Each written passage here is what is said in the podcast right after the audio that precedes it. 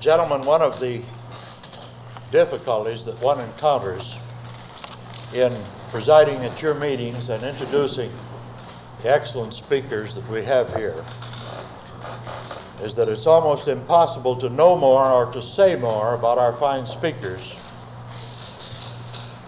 than uh, the editor of our Civil War Roundtable newsletter says about them in our regular publication.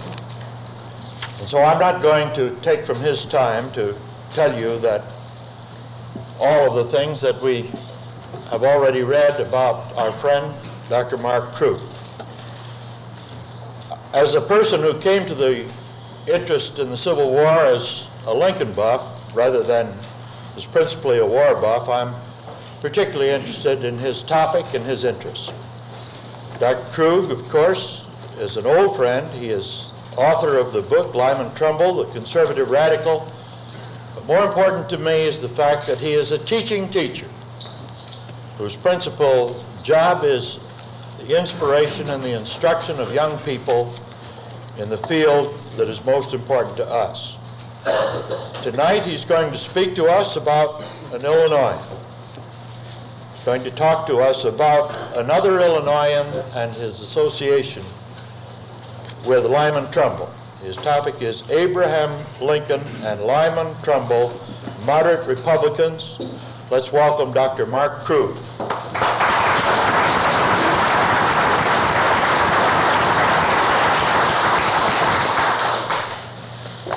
Mr. Chairman, and gentlemen, I'm delighted to be here.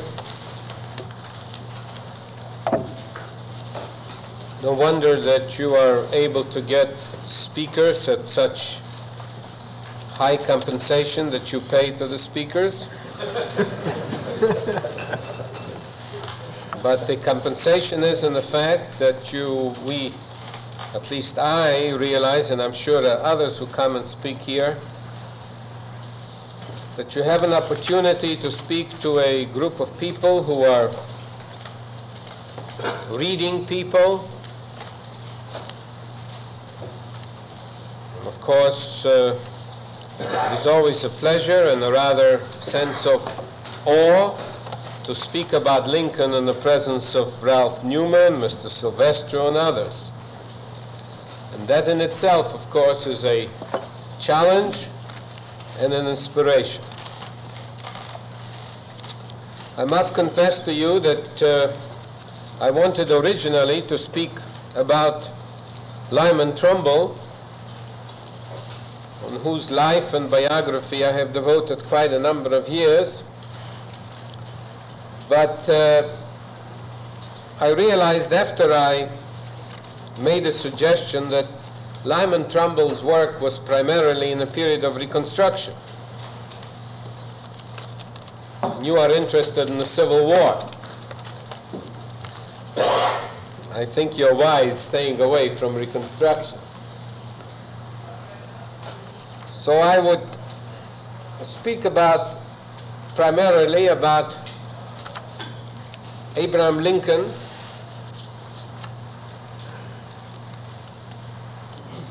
and suggest to you a number of myths about Lincoln, which I should like to, with your kind indulgence, if you can suffer until the end of this talk, to tolerate. The late and lamented President John Kennedy said in a commencement exercise address at Yale University in 1962 that historical myths are more dangerous than outright lies because myths usually sort of have a, an, a part of truth in them and for that reason it is very difficult to explode them. But this has been, I believe, persistently true, more true, about some of the Lincoln myths, which I believe is almost impossible really to eradicate or to explode.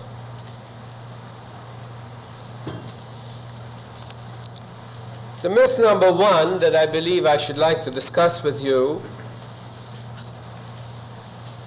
if you do not accept my position, at least I hope you will think about it, or at least the historical arguments that I will try to present. The first myth is the myth that Abraham Lincoln was moderate on the issue of slavery and moderate on the issue of Negro rights. This is one of the most persistent myths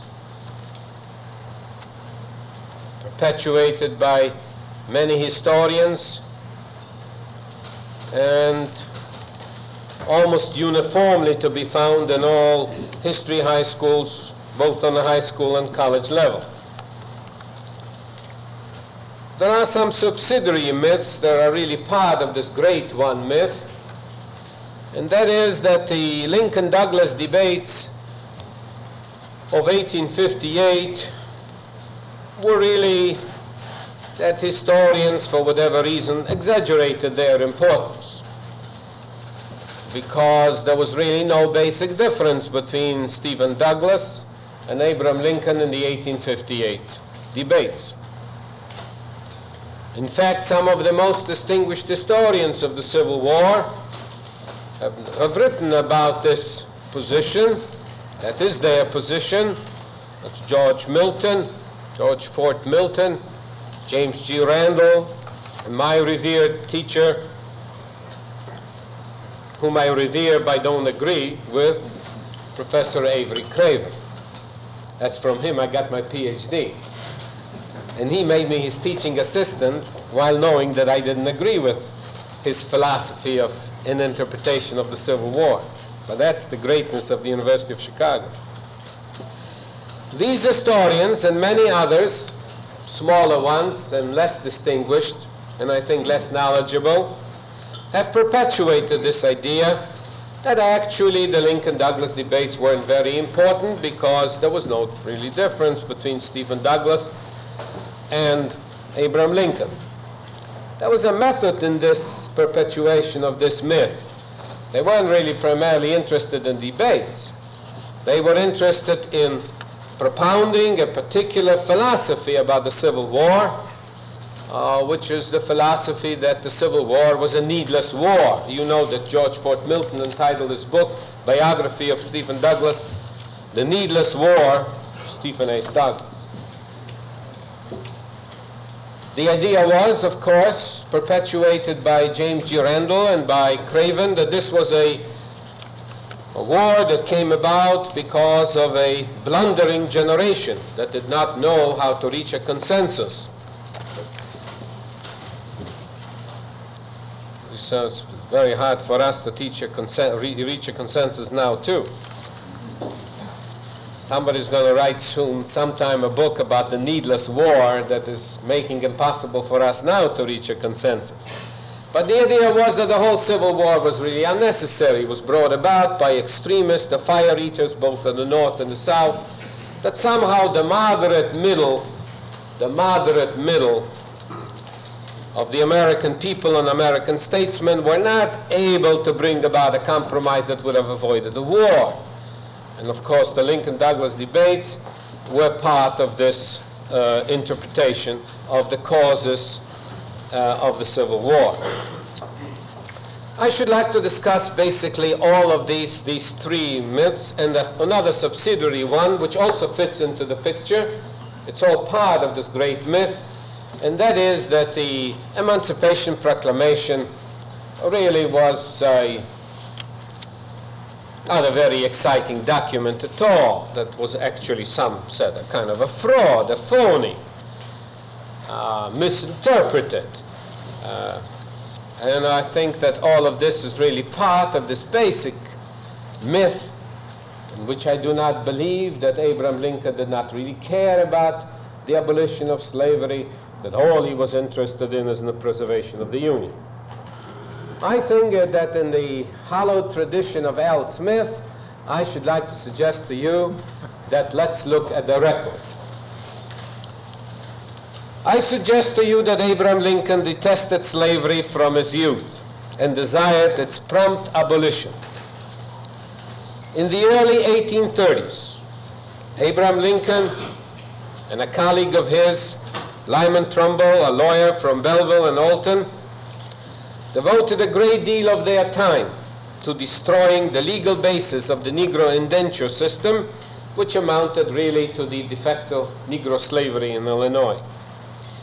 In 1839, after defending many, many escaped indentured slave, indentured servants, in 1839, Abraham Lincoln, at his own expense, of course, carried the case of Cromwell versus Bailey to the Illinois Supreme Court on behalf of a poor indentured slave. We only have her name as Nancy. In 1839, the Illinois Supreme Court accepted the arguments of Abraham Lincoln, who was supported by Lyman Trumbull and Gustav Koerner, who was later, as you know, Lieutenant Governor of Illinois. In 1839, the Illinois Supreme Court accepted the arguments of the attorneys for the defense and ruled in a historic decision that in the state of Illinois, the presumption was that a Negro was free and not subject to sale. In 1837, Abraham Lincoln, a representative in the Illinois State of Representatives, inserted a protest, a whole page protest in the Journal of the House, in which he castigated alone, under his own signature, the pro slavery resolutions passed by the Illinois General Assembly. In 1846, when in the House of Representatives, Abraham Lincoln, as he later said with a little exaggeration, he said 20 or 30 times he introduced resolutions to abolish slavery in the District of Columbia. Let me say to you with all sense of responsibility that in 1846 to introduce a resolution in the House of Representatives to abolish slavery in the District of Columbia took a great deal of courage.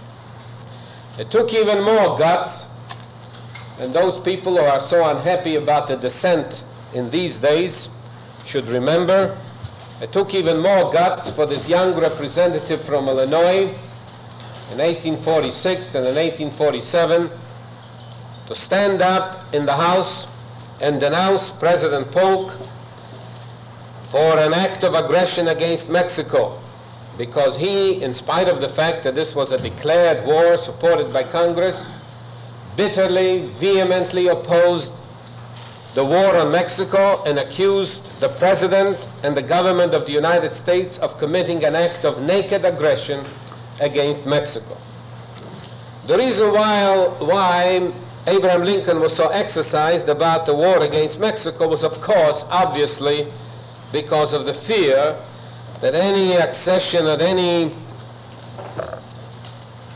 incorporation into the territory of the United States of either Texas or other territories would mean the strengthening of slavery in the United States. In 1855, in a letter to his friend George Robertson of Kentucky, on August 15th, Abraham Lincoln wrote, The condition of the Negro slave in America, scarcely less terrible to the contemplation of a free mind, is now fixed and hopeless of change for the better as that of the souls of the finally impenitent. Now I come to the Lincoln Douglas debates. I suggest to you, friends, that it is a myth and a distortion of the factual record of the debates to suggest that there was no basic, most important difference between Lincoln and Douglas in the Lincoln Douglas debates. And I suggest to you that that difference was basically and exclusively on the issue of slavery. Stephen A. Douglas, I am sorry to say, was an advocate of the principle of white supremacy and a racist. In Jonesboro, in the debate, Stephen A. Douglas said as follows, I quote, I hold that this government was made on the white basis, for the white man, for the benefit of white men and none others. The signers of the Declaration of Independence had no reference to the Negro when they wrote the Declaration. Abraham Lincoln, who said, of course, as you know, on the platform with Douglas, looked at Stephen Douglas and said the Declaration of Independence did pertain to the Negroes, at least as far as the right to life, liberty, and the pursuit of happiness was concerned. He rejected any attempt to exclude Negroes, Catholics, from the benefits and privileges implicit in the Declaration. And he added, quote, I should like to know, Judge Douglas, if taking this old Declaration of Independence, which declares that all men were created equal upon principle, and making exception to it, where will it stop?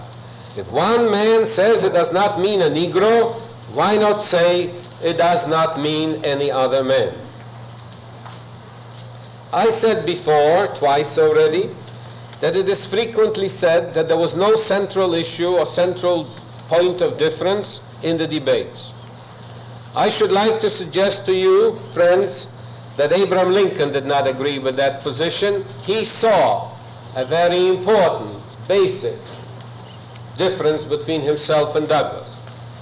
In Alton, Illinois, in the debates, Abraham Lincoln said, the real issue in this controversy, the one pressing upon every mind, is the sentiment of the part of one part of the people that looks upon the institution of slavery as a political, social, and religious evil, and another class that does not look upon slavery as a wrong. I know that it has been very often suggested that, and that Lincoln was a moderate on the issue of slavery, or Negro rights, or Negro position in the United States, because in the debates in Charleston, he did not favor social and political equality of the white and black races. I would like to suggest to you that this is an utterly irrelevant argument. It is irrelevant because in 1858, the issue of political or social equality of the Negroes was not an issue. Not one abolitionist leader including Lloyd Garrison or Wendell Phillips or Greeley or anybody else, in 1858 advocated the abolition, the social or political equality of Negroes. The only relevant question to our subject in 1858 was the analysis of Abraham Lincoln's convictions of slavery,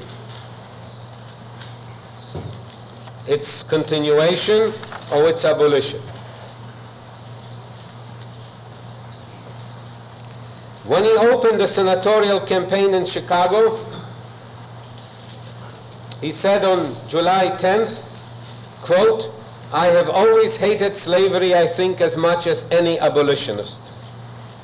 On October 7th in Galesburg, Lincoln said, quote, Now I confess myself as belonging to that class in this country who contemplate slavery as a moral, social, and political evil and desire a policy that looks to the prevention of it as a wrong and to its eradication. In Ottawa, on August 21st, Lincoln castigated slavery as a source of perpetual friction in this nation. In 1858, after the debates, he wrote a letter again to George Robertson in which he wrote, quote, the condition of the Negro slave in America, scarcely less terrible to the contemplation of a free mind, is now as fixed and hopeless of change for the better as that of the lost souls of the finally impenitent.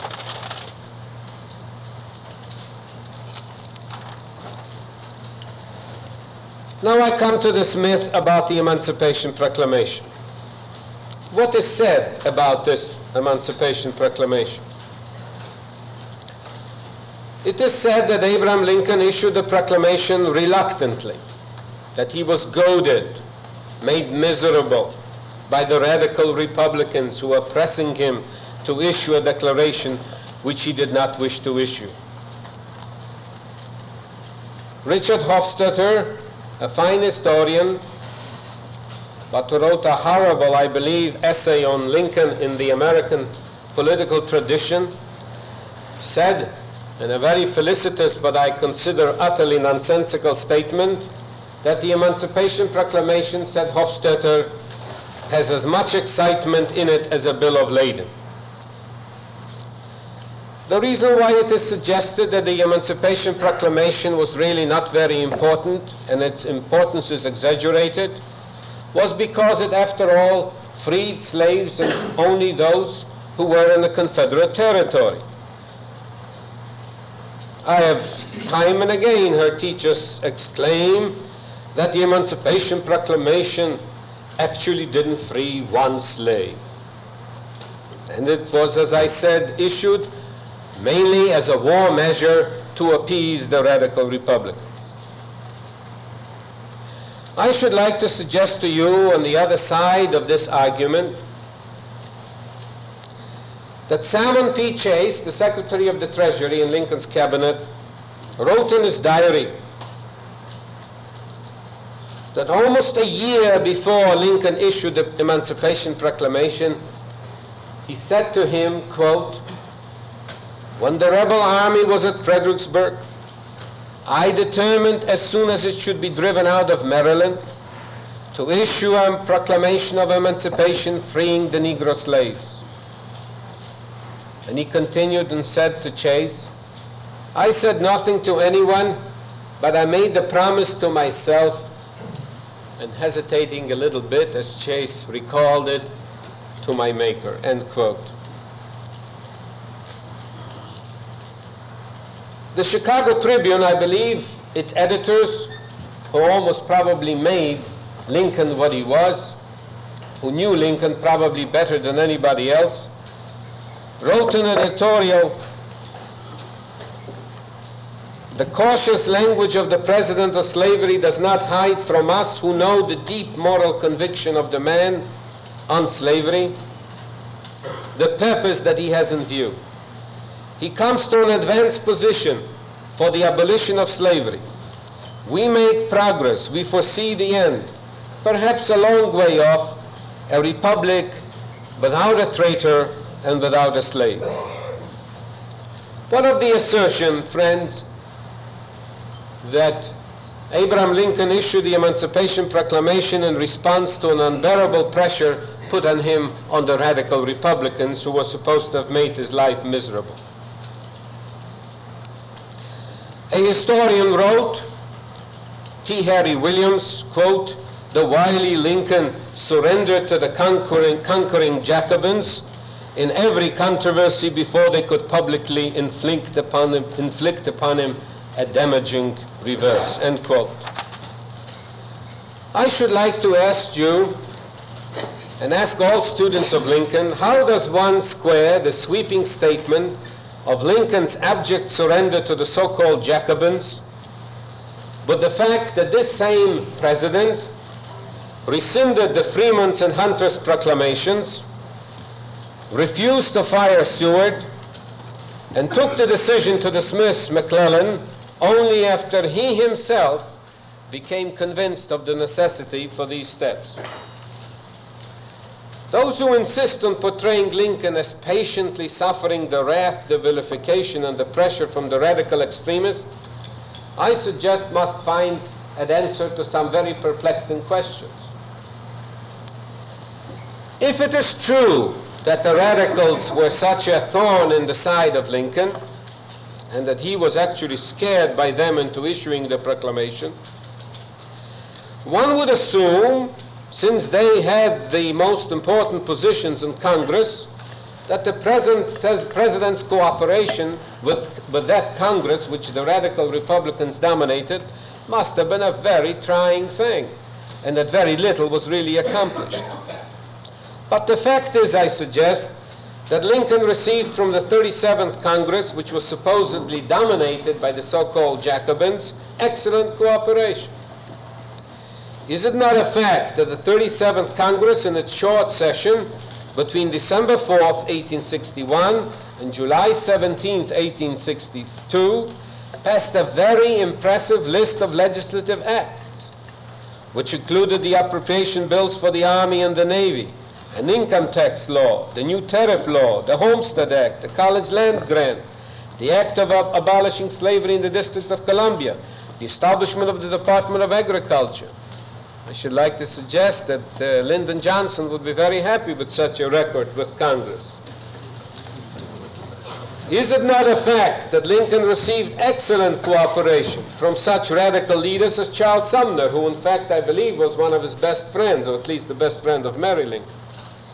The chairman of the Senate Committee on Foreign Relations, Senator Henry Wilson, another supposedly Jacobin radical Republican from Massachusetts, who was chairman of the Senate Committee on Military Services and Militia. John P. Hale, chairman of the Senate Committee on Naval Affairs. And from none other than Zachary Chandler, chairman of the Senate Committee on Commerce. Not to mention his close relations with men who are still, of course, mistakenly and foolishly classed as radicals, like William Pitt Fessenden, chairman of the Senate Committee on Finance from Maine, and our own Lyman Trumbull, chairman of the Senate Committee on the Judiciary from Illinois. Even Thaddeus Stevens, who was always assassinated in our books and textbooks with his time style adjectives, wily, old, who was at that time the chairman of the powerful House Ways and Means Committee. He, the record shows, gave Lincoln full support on the measures sought by the president for the prosecution of the war in, the in spite of his private misgivings he had about Lincoln's caution in emancipating slaves.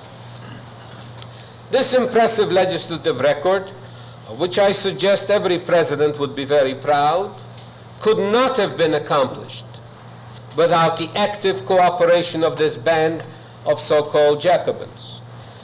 The pages of the Congressional Globe, and I have read them all, do not bear of that period, do not bear out the contention that the radicals badgered Lincoln and obstructed his program. On the contrary, these pages provide proof that Sumner, Wilson, Hale, Chandler, and Fessenden and Trumbull, of course, had a deep and abiding affection for the president and gave him their faithful and unstinted cooperation. Carl Schurz, who was an astute observer and himself no admirer of Sumner, wrote in his autobiography, quote, Lincoln regarded and esteemed Sumner as the outspoken conscience of the advanced anti-slavery element, the confidence and hearty cooperation of which was to him of highest moment. It might be helpful to consider, I suggest, if we are truly trying to examine the greatness of Lincoln and his attitude both to the radical Republicans and to the conservative Republicans, a most remarkable statement that Lincoln himself made to Charles Drake, a Republican from Missouri, later senator from Missouri, when Drake came to him telling him about this perpetual strife between the radicals and the conservative Republicans in the state of Missouri. Following this conference between Lincoln and Drake, the president wrote him a letter on October 5th, 1863. Please listen carefully how the president himself evaluated his relations both with the radicals and the conservatives, because it does bespeak the genius of which I believe, who was, I believe, the greatest president we have ever had. He wrote, I do not feel justified to enter upon the broad field you present in regard to the differences between the radicals and the conservatives. From time to time, I have done and said what appeared to me proper. The public knows it well.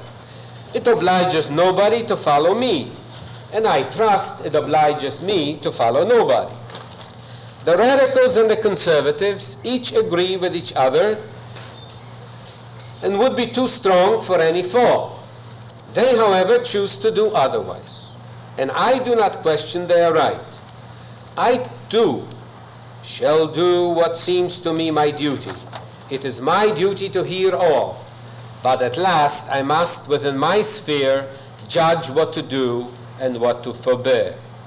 Seems to me that this statement clearly indicates that Lincoln not only did not resent, but actually welcomed the pressures and the attacks on his policies, both by the radicals on one side and the conservatives on the other. Because these attacks and these pressures gave him a free hand, as he did, to act according to his own judgment and actually preserved his freedom of action.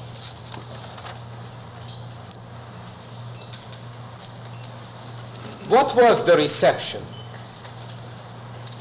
And I think that this is something that we must not and ought not overlook.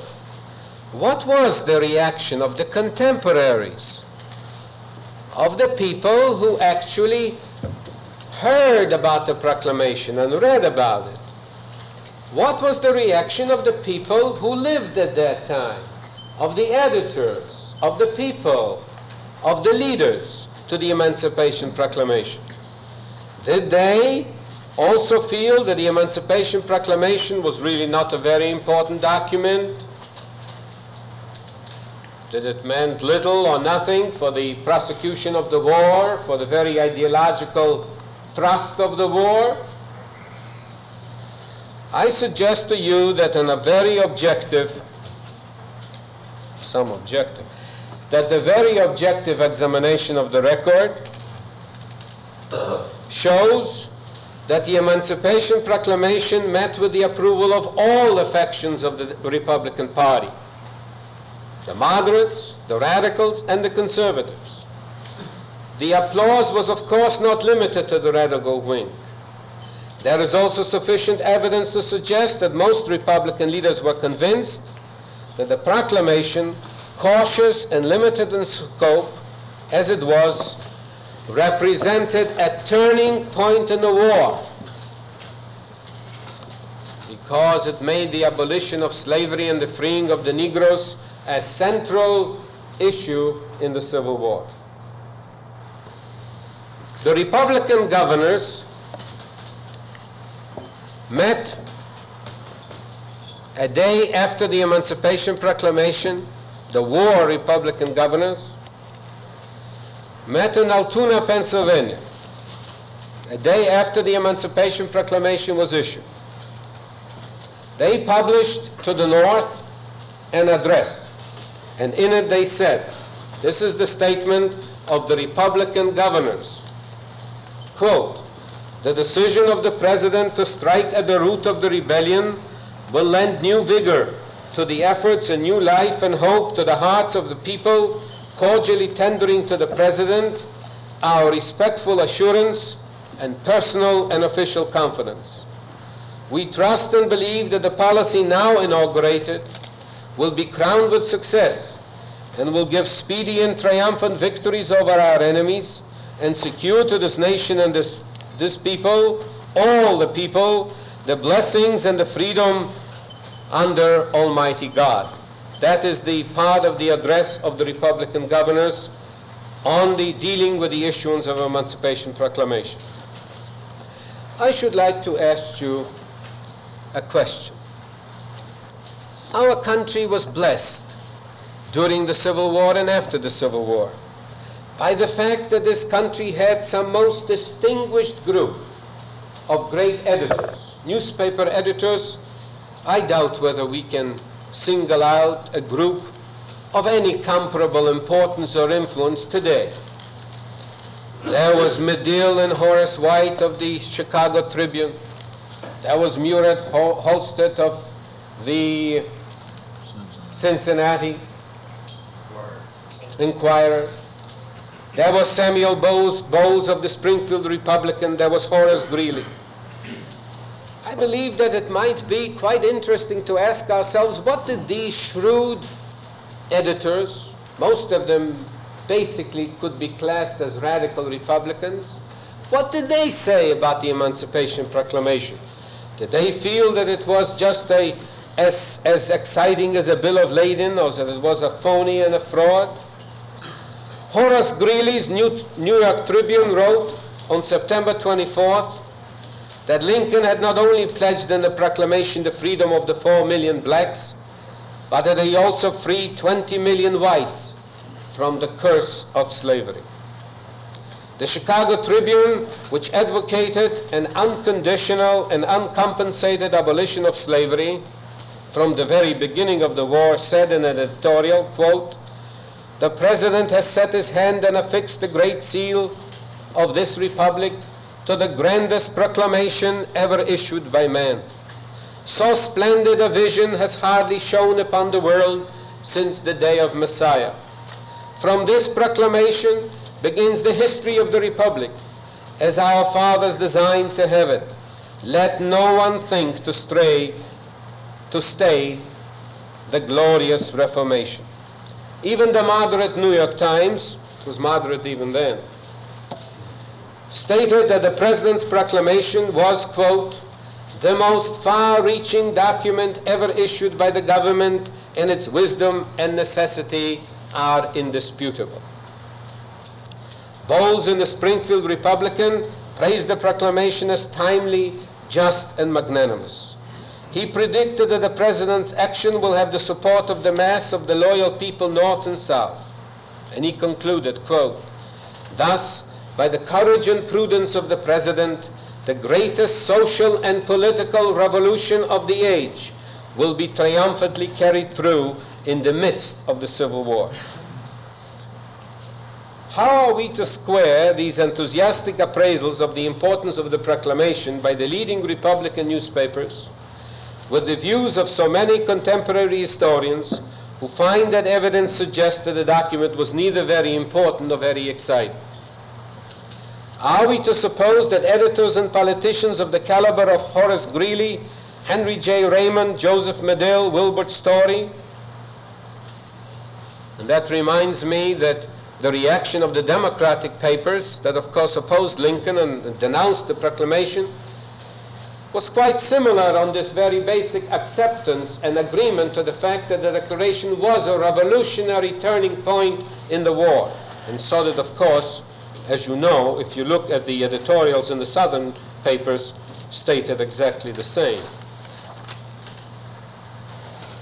So it would seem to me that, in conclusion, that the country, both, North and South, knew that the Emancipation Proclamation transformed the aim of the war.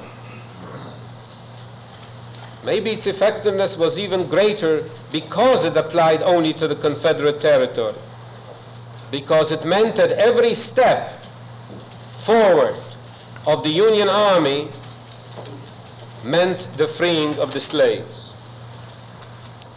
But finally, I come to the last point on this great myth, which unfortunately is being taught to millions of our children all over the country,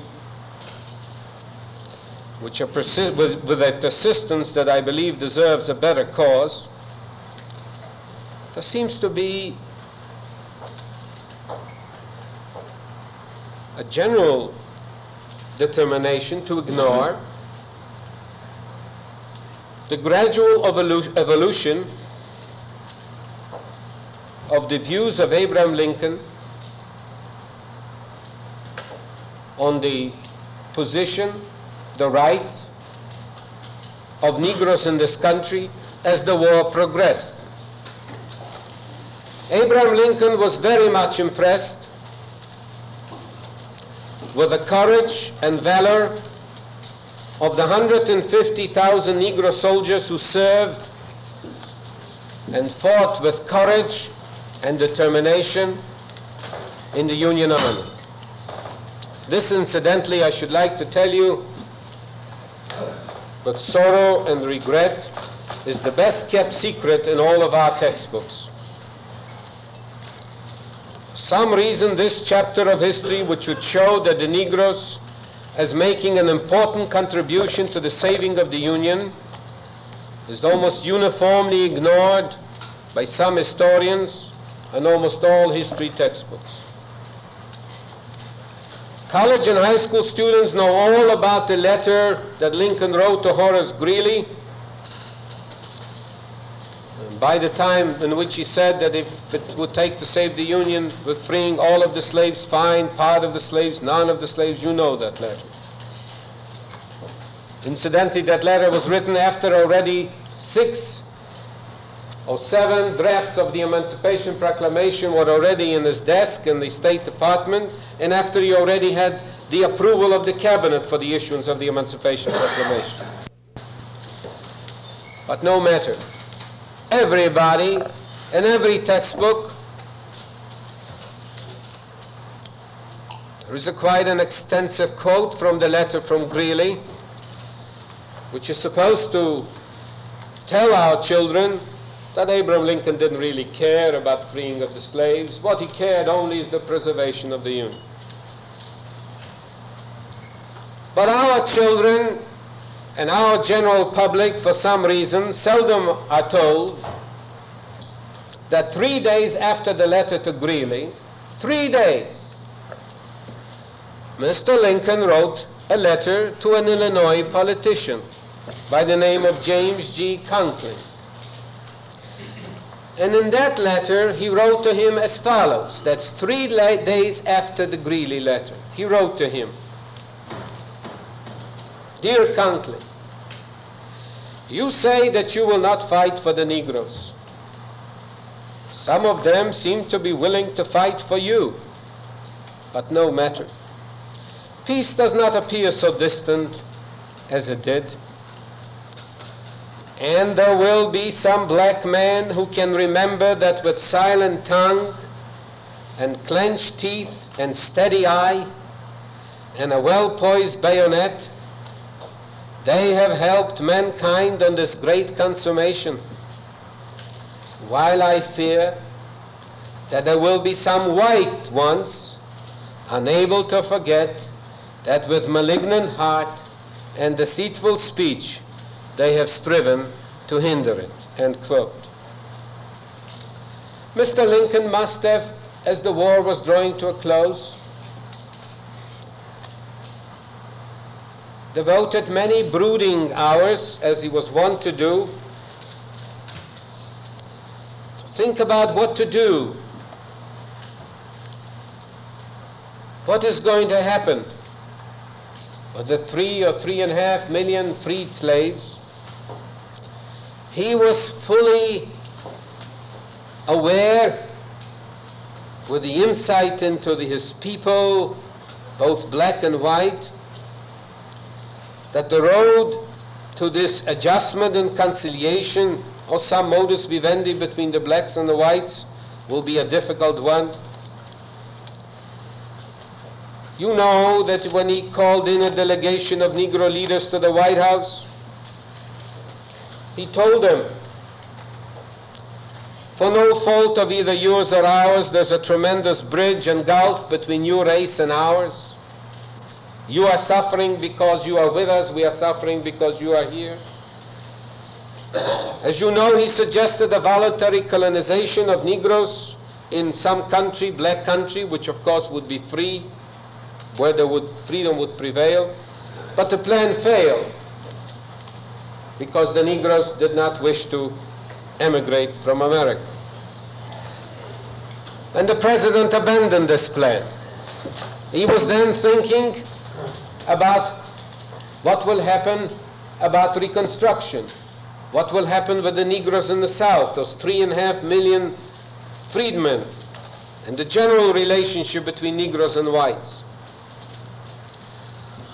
I should like to suggest to you that we are doing a tremendous injustice to the memory of this great American if we in our textbooks and our teachers and our historians, unfortunately, some of them ignore what the record shows.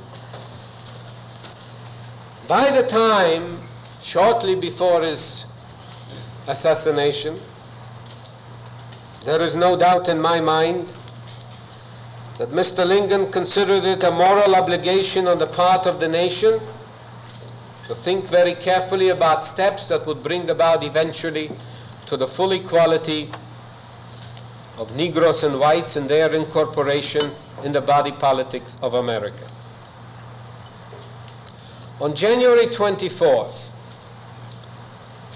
1864. Mr. Lincoln wrote a letter to General Wadsworth, who was the commanding general of the Union Army in Washington, D.C. And I will read to you this letter in toto.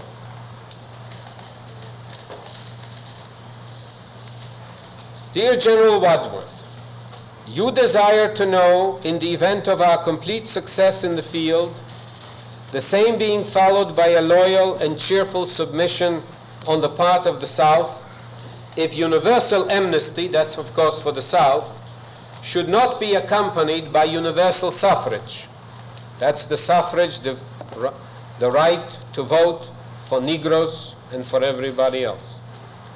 Now, since you know my private inclinations as to what terms should be granted to the South in the contingency mentioned, I will here add that if our success should thus be realized, followed by such desired results, I cannot see, if universal amnesty is granted, how under the circumstances I can avoid exacting in return universal suffrage or at least suffrage for the Negroes on the basis of intelligence and military service.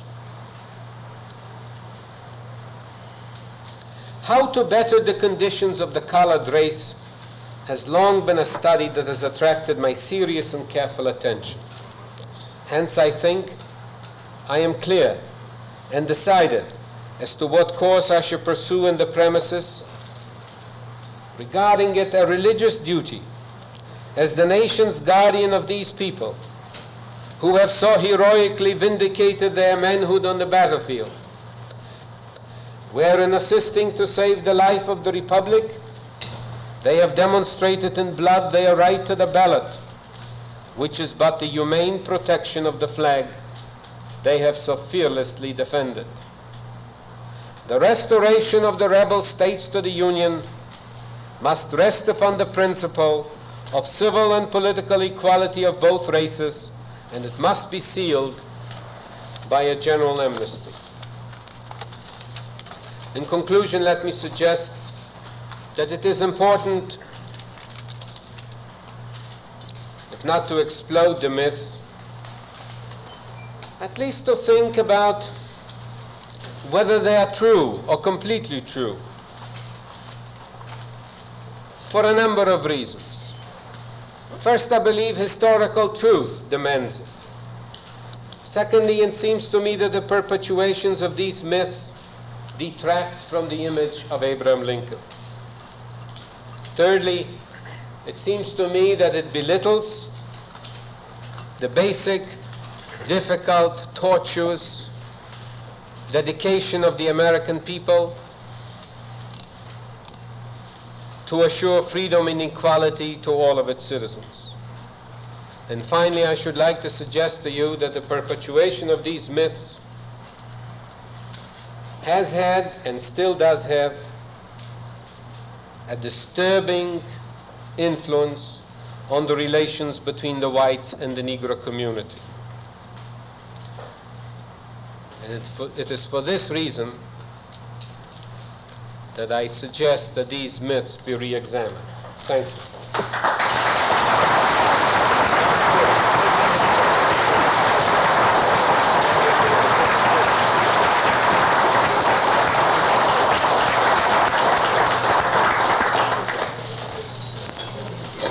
I'm sure that this has been an interesting and stimulating period for you as it has been for me. And now in this, the 264th regular meeting of our roundtable, we will continue our policy of throwing our speaker to the lions of our membership, Dr. Krug, and asking for questions. And the first one comes from Mr. Fisher. Uh, Dr. Krug, I'd like to have you comment on the attitude of the radical Republicans to Lincoln's successor, Andrew Johnson. Now, uh, whether or not this is a myth, I'm not prepared to say. But we have been taught that uh, Johnson was crucified simply because he wanted to perpetuate uh, Lincoln's policies after his assassination. That he was a firm believer in what Lincoln stood for, planned for, and fought for, and because of his liberal attitude toward the Negro, uh, he was uh, on the brink of impeachment. Now, would you care to comment on that? Suggest you invite me for another speech. I would like to say in brief that this is one of the more, even more pernicious myths perpetuated glibly. But uh, in this case, I must say that the historians like C. Vann Woodward, whose book you bought so cheaply, uh, and others have been able to influence history textbook writers to change. If you took a look at some of our history textbooks now, that glib statement that always, as you said, is in the textbooks that goes something like that, that Andrew Johnson, when he became president, he decided to continue the magnanimous, charitable policy of Abraham Lincoln, and he was all ready to do that, except that those wily, wild eyed radicals sabotaged his efforts. There are many, many things wrong with this, with this, with this, this appraisal of the situation.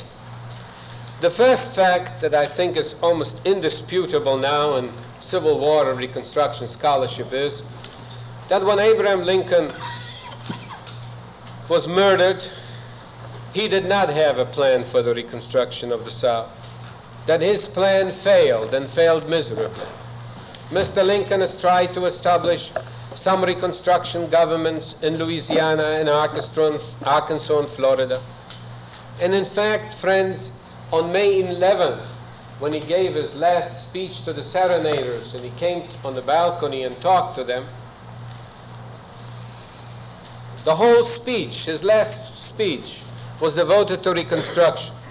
And in that speech, he acknowledged and he said that his Reconstruction has failed.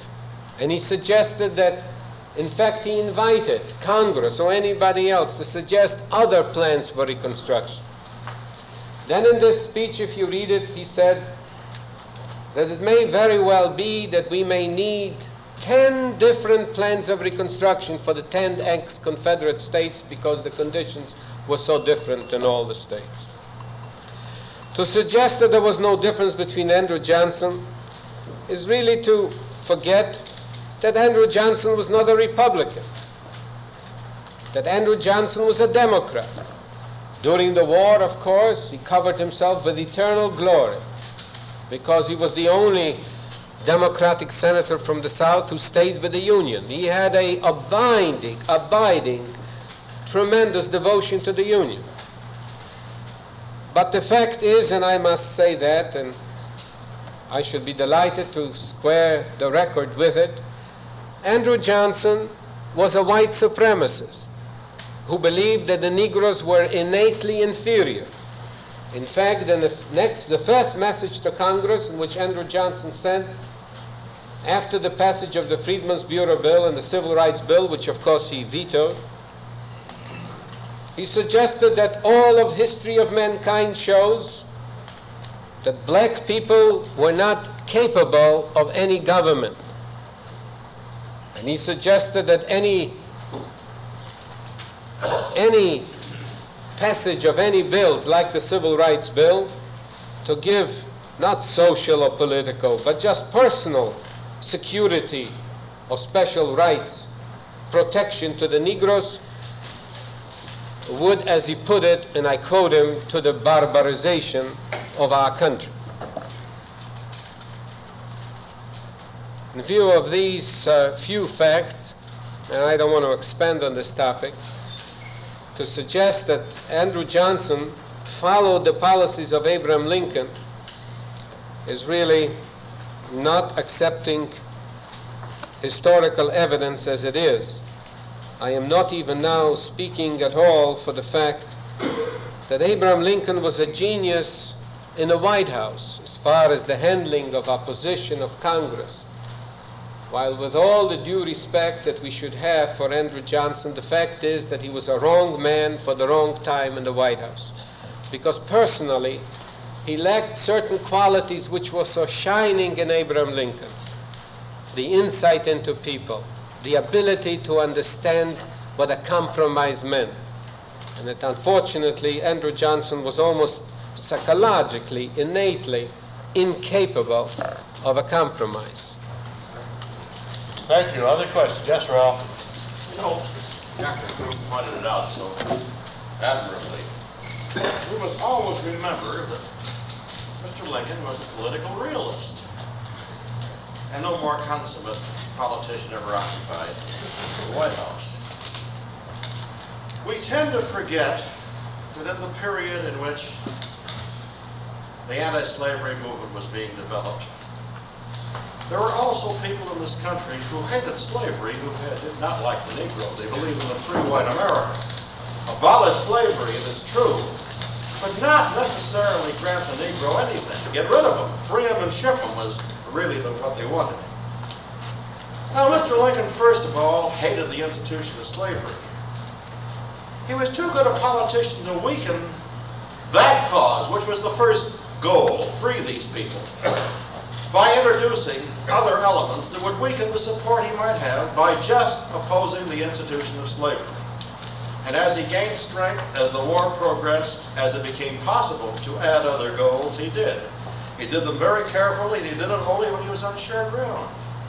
He all, you know, he would, he, the position was that of any really successful politician.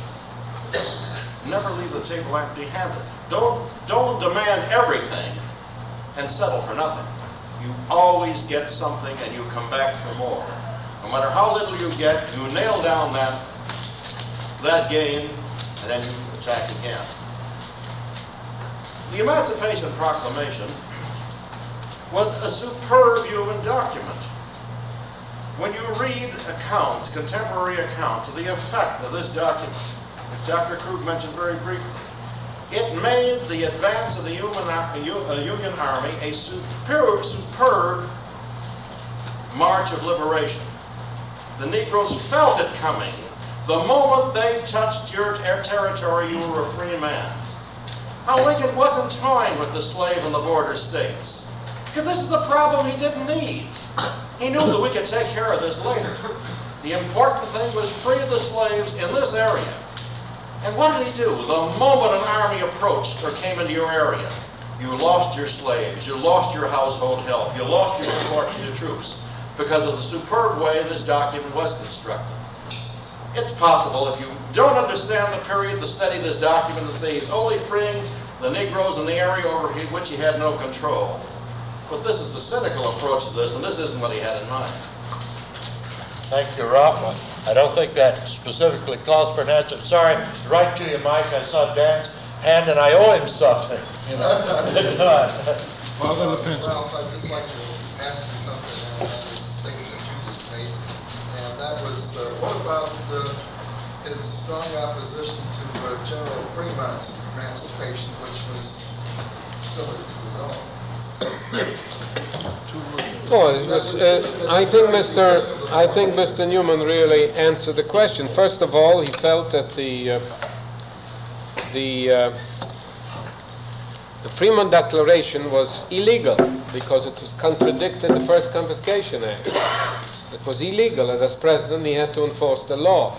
And secondly, in line with what so, uh, of course, uh, superbly stated by Mr. Newman, this was just in the right time. The country wasn't ready for that. And he, at that time, he was terribly worried about the border states.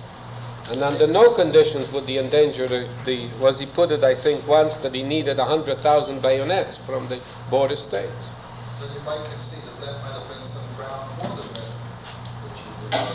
Yes, I, I, I, sure I concede, but I still feel that the myth was not Mike. Yes, uh, I have to disagree a little bit with our friend Dr. Krug about the necessity for dispelling myths or whatever mythology in history. I think the whole beauty of studying the Civil War and the interest in the war is the fifth dimension.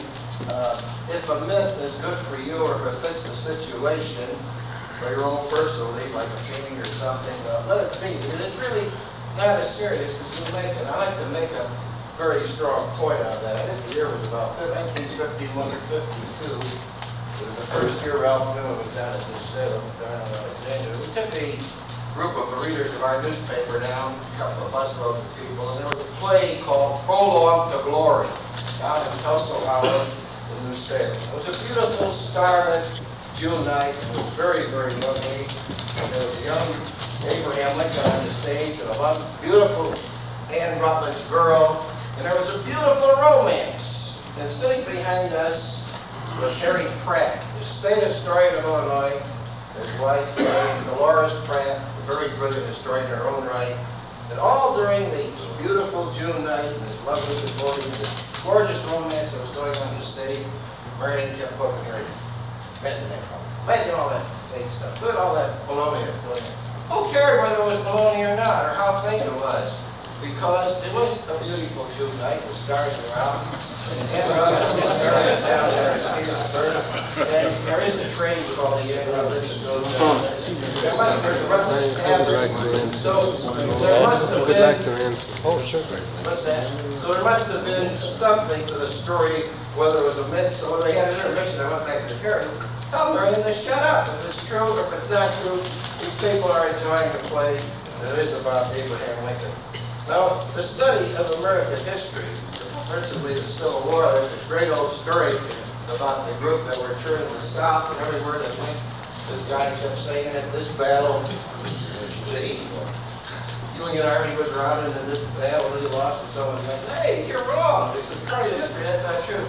The guy says, well, I'm the Torah's leader here, he this is the way it's gonna be. He had that right to say that, he had that right to think that. Recently, we've had some very good books about the war within the war, the problems that the southern governors had with the south, what the north had with the north, and who was on what side. The whole beauty of the Civil War, the whole interest, the whole narrative of the story is the problem. And as Ralph points out, the pragmatism of uh, Abraham Lincoln, and Harold Hyman did a very brilliant thing on the very, very same subject. But I am, I'm getting older, I'm not a grandfather, four little kids, I'm getting more tolerant. I have a feeling that people are entitled to this. I mean, it isn't too serious, as far as their own knowledge of history and their own application of it. Because I think uh, Harry and Marion Pratt, whether they were right or wrong, were wrong for disturbing those good people on the night of their enjoyment of late I have a feeling that this is one Dr. Krug does want to answer. Yes, I do want to answer. And I want to say, plead with you. It's a wonderful evening. You are a very comfortable audience and you like good humor. But I could not more profoundly disagree with this uh, statement just made.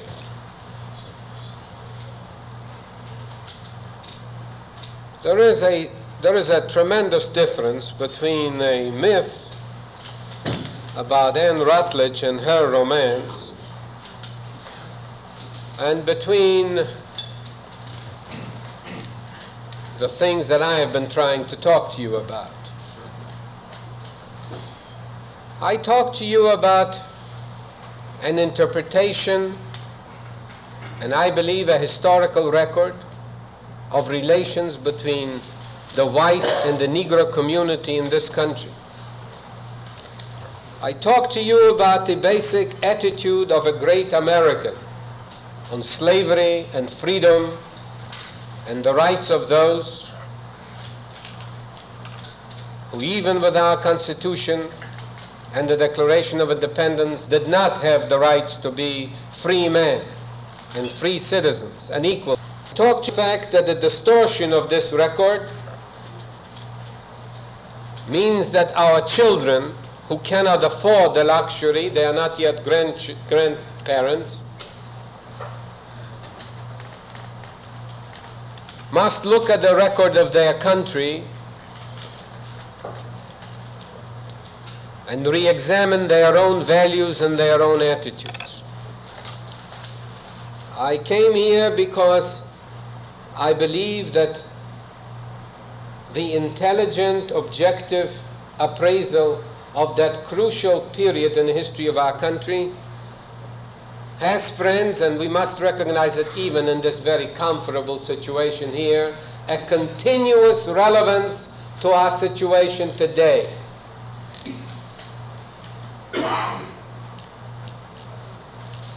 The Rutledge myth really has no relevance for us today except some curiosity. But whether Abraham Lincoln, by the time, by his last year in office, was ready to fight for the equality, political equality of Negroes in this country, does have a relevance to us today. And I believe we owe it to our children to present a historical record as it was. At least, I suggest, not to accept my point of view or somebody else's point of view, but to give it very serious, very serious consideration.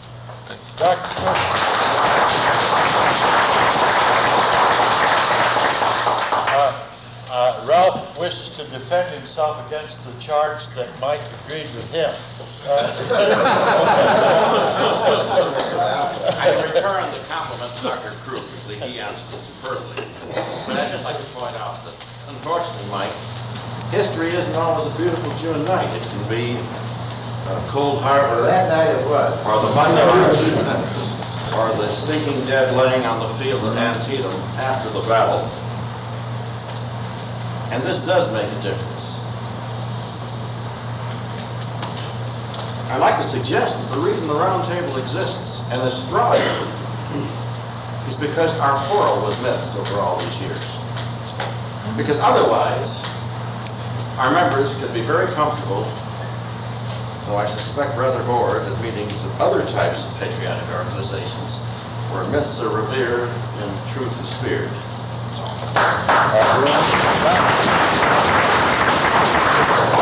One of the nice things about chairing the meeting is that you can stick in your own question when you want to. Dr. Krug, I take what you said very seriously, and I'd like to point out that it's possible for me to want to impeach, say, one of your witnesses without at all disagreeing with your uh, basic thesis, and that I can respect very highly the idea that what you said basically about Lincoln's attitude toward the Negro race has a great application to today. I'd like to point out that I think you went a bit astray when you pointed to Lincoln's record in the Congress of the United States when he introduced the spot resolutions and took an attitude in opposition to a war in which the United States was engaged. Now, I have heard two interpretations of his anti-war position. One is that he was loyal to the Whig position, which was anti-president. And the other was that Lincoln meant just what he said and believed that this was a war of, an, of aggression, that it was an unjustified act by the people of the United States. And I would say that today, not only does this first point that you make have a relevance, a relevance today, but Lincoln's attitude toward what he considered, or at least said, was an unjustified war has relevance today. And I would like to ask you pointedly where you see in Lincoln's own words support of the idea that his opposition to the Mexican War was based on the conviction that if we won it, the territory gained would become slave territory.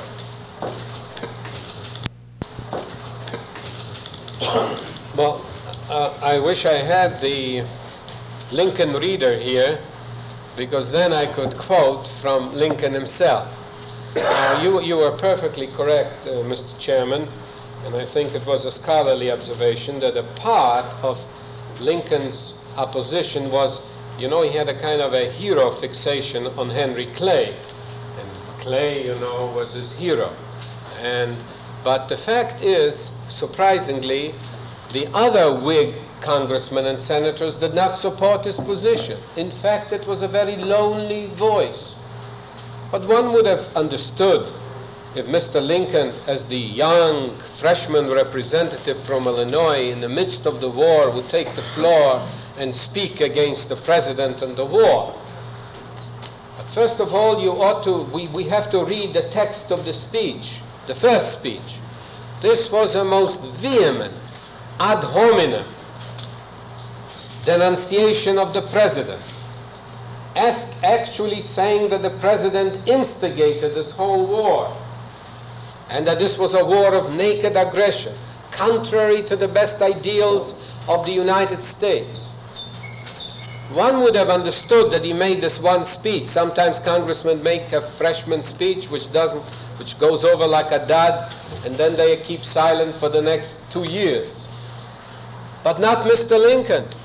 Abraham Lincoln took the floor four days later and introduced the most famous spot resolution.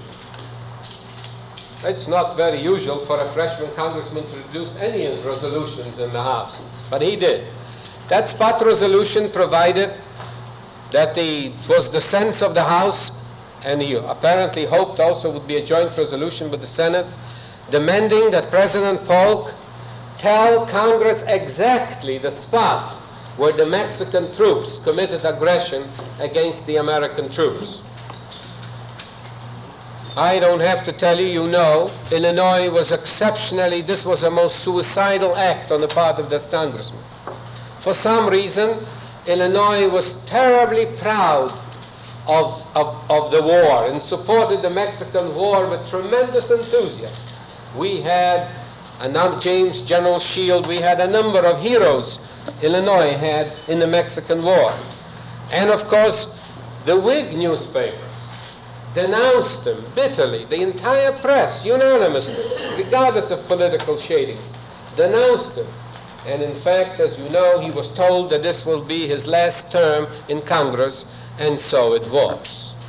So I would like to suggest that this was a, on the part of Lincoln, a premeditated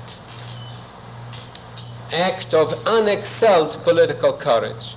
In fact, I must say I have always regretted that our late and lamented president historian John F. Kennedy did not include a chapter on Abraham Lincoln in the profiles of courage because it would have been ideally suited for a special chapter.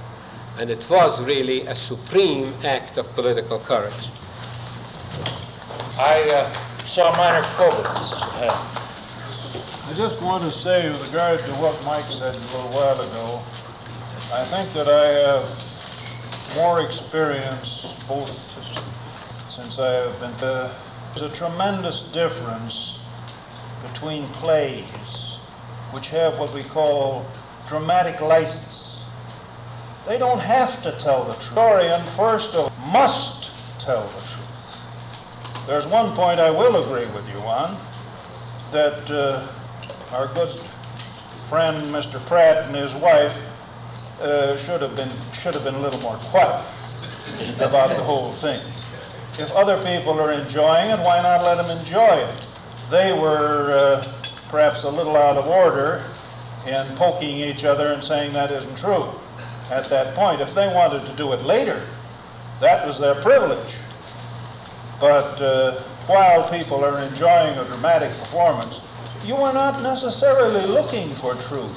You're looking for enjoyment. In history, it's an entirely different thing. The first thing you want in history is the truth, whether it hurts or whether it doesn't hurt. Don Pfeiffer had a question. Thank you. Dr. Krug, during the course of your talk, you mentioned uh, that Lincoln had a plan to emancipate and then ship the Negroes out of the United States to some free country, like Liberia or somewhere down South America. Then you went on to say that he abandoned this plan. Uh, and yet in Swanberg's book about Sickles the Incredible, he goes on to great lengths to talk about why Sickles was down, I believe, in Colombia and missed the Grand Review because he was looking for a place uh, to transport the Negroes to on Mr. Lincoln's uh, plan. Well, now this was maybe four or five days before Lincoln was was uh, killed. uh, this seems to me to indicate that he had not abandoned this plan. Would you clarify this point, please? No. Before he suggested the plan to the Negro leaders and then followed it with a message to Congress asking actually for appropriations of money, quite a substantial amounts of money, there has been some preparatory work done because Mr. Lincoln made the colonization of the Negro. Uh, when nobody proposed, Mr. Lincoln, of course, would be the last one to have proposed it, that they be shipped against their will. This was all to be done on a voluntary basis. The Negro leaders, including Frederick Douglass, told the president that they were born here, that they have lived here for many, many generations, that they consider themselves part of this country, that they did not come here on their own volition, and that they have no intention of leaving. And it is my understanding from a number of letters written, and Mr. Lincoln never mentioned this question anymore in the messages to Congress. I don't know on what basis this author still suggests that somebody went there at the last days of Lincoln's life. I don't know.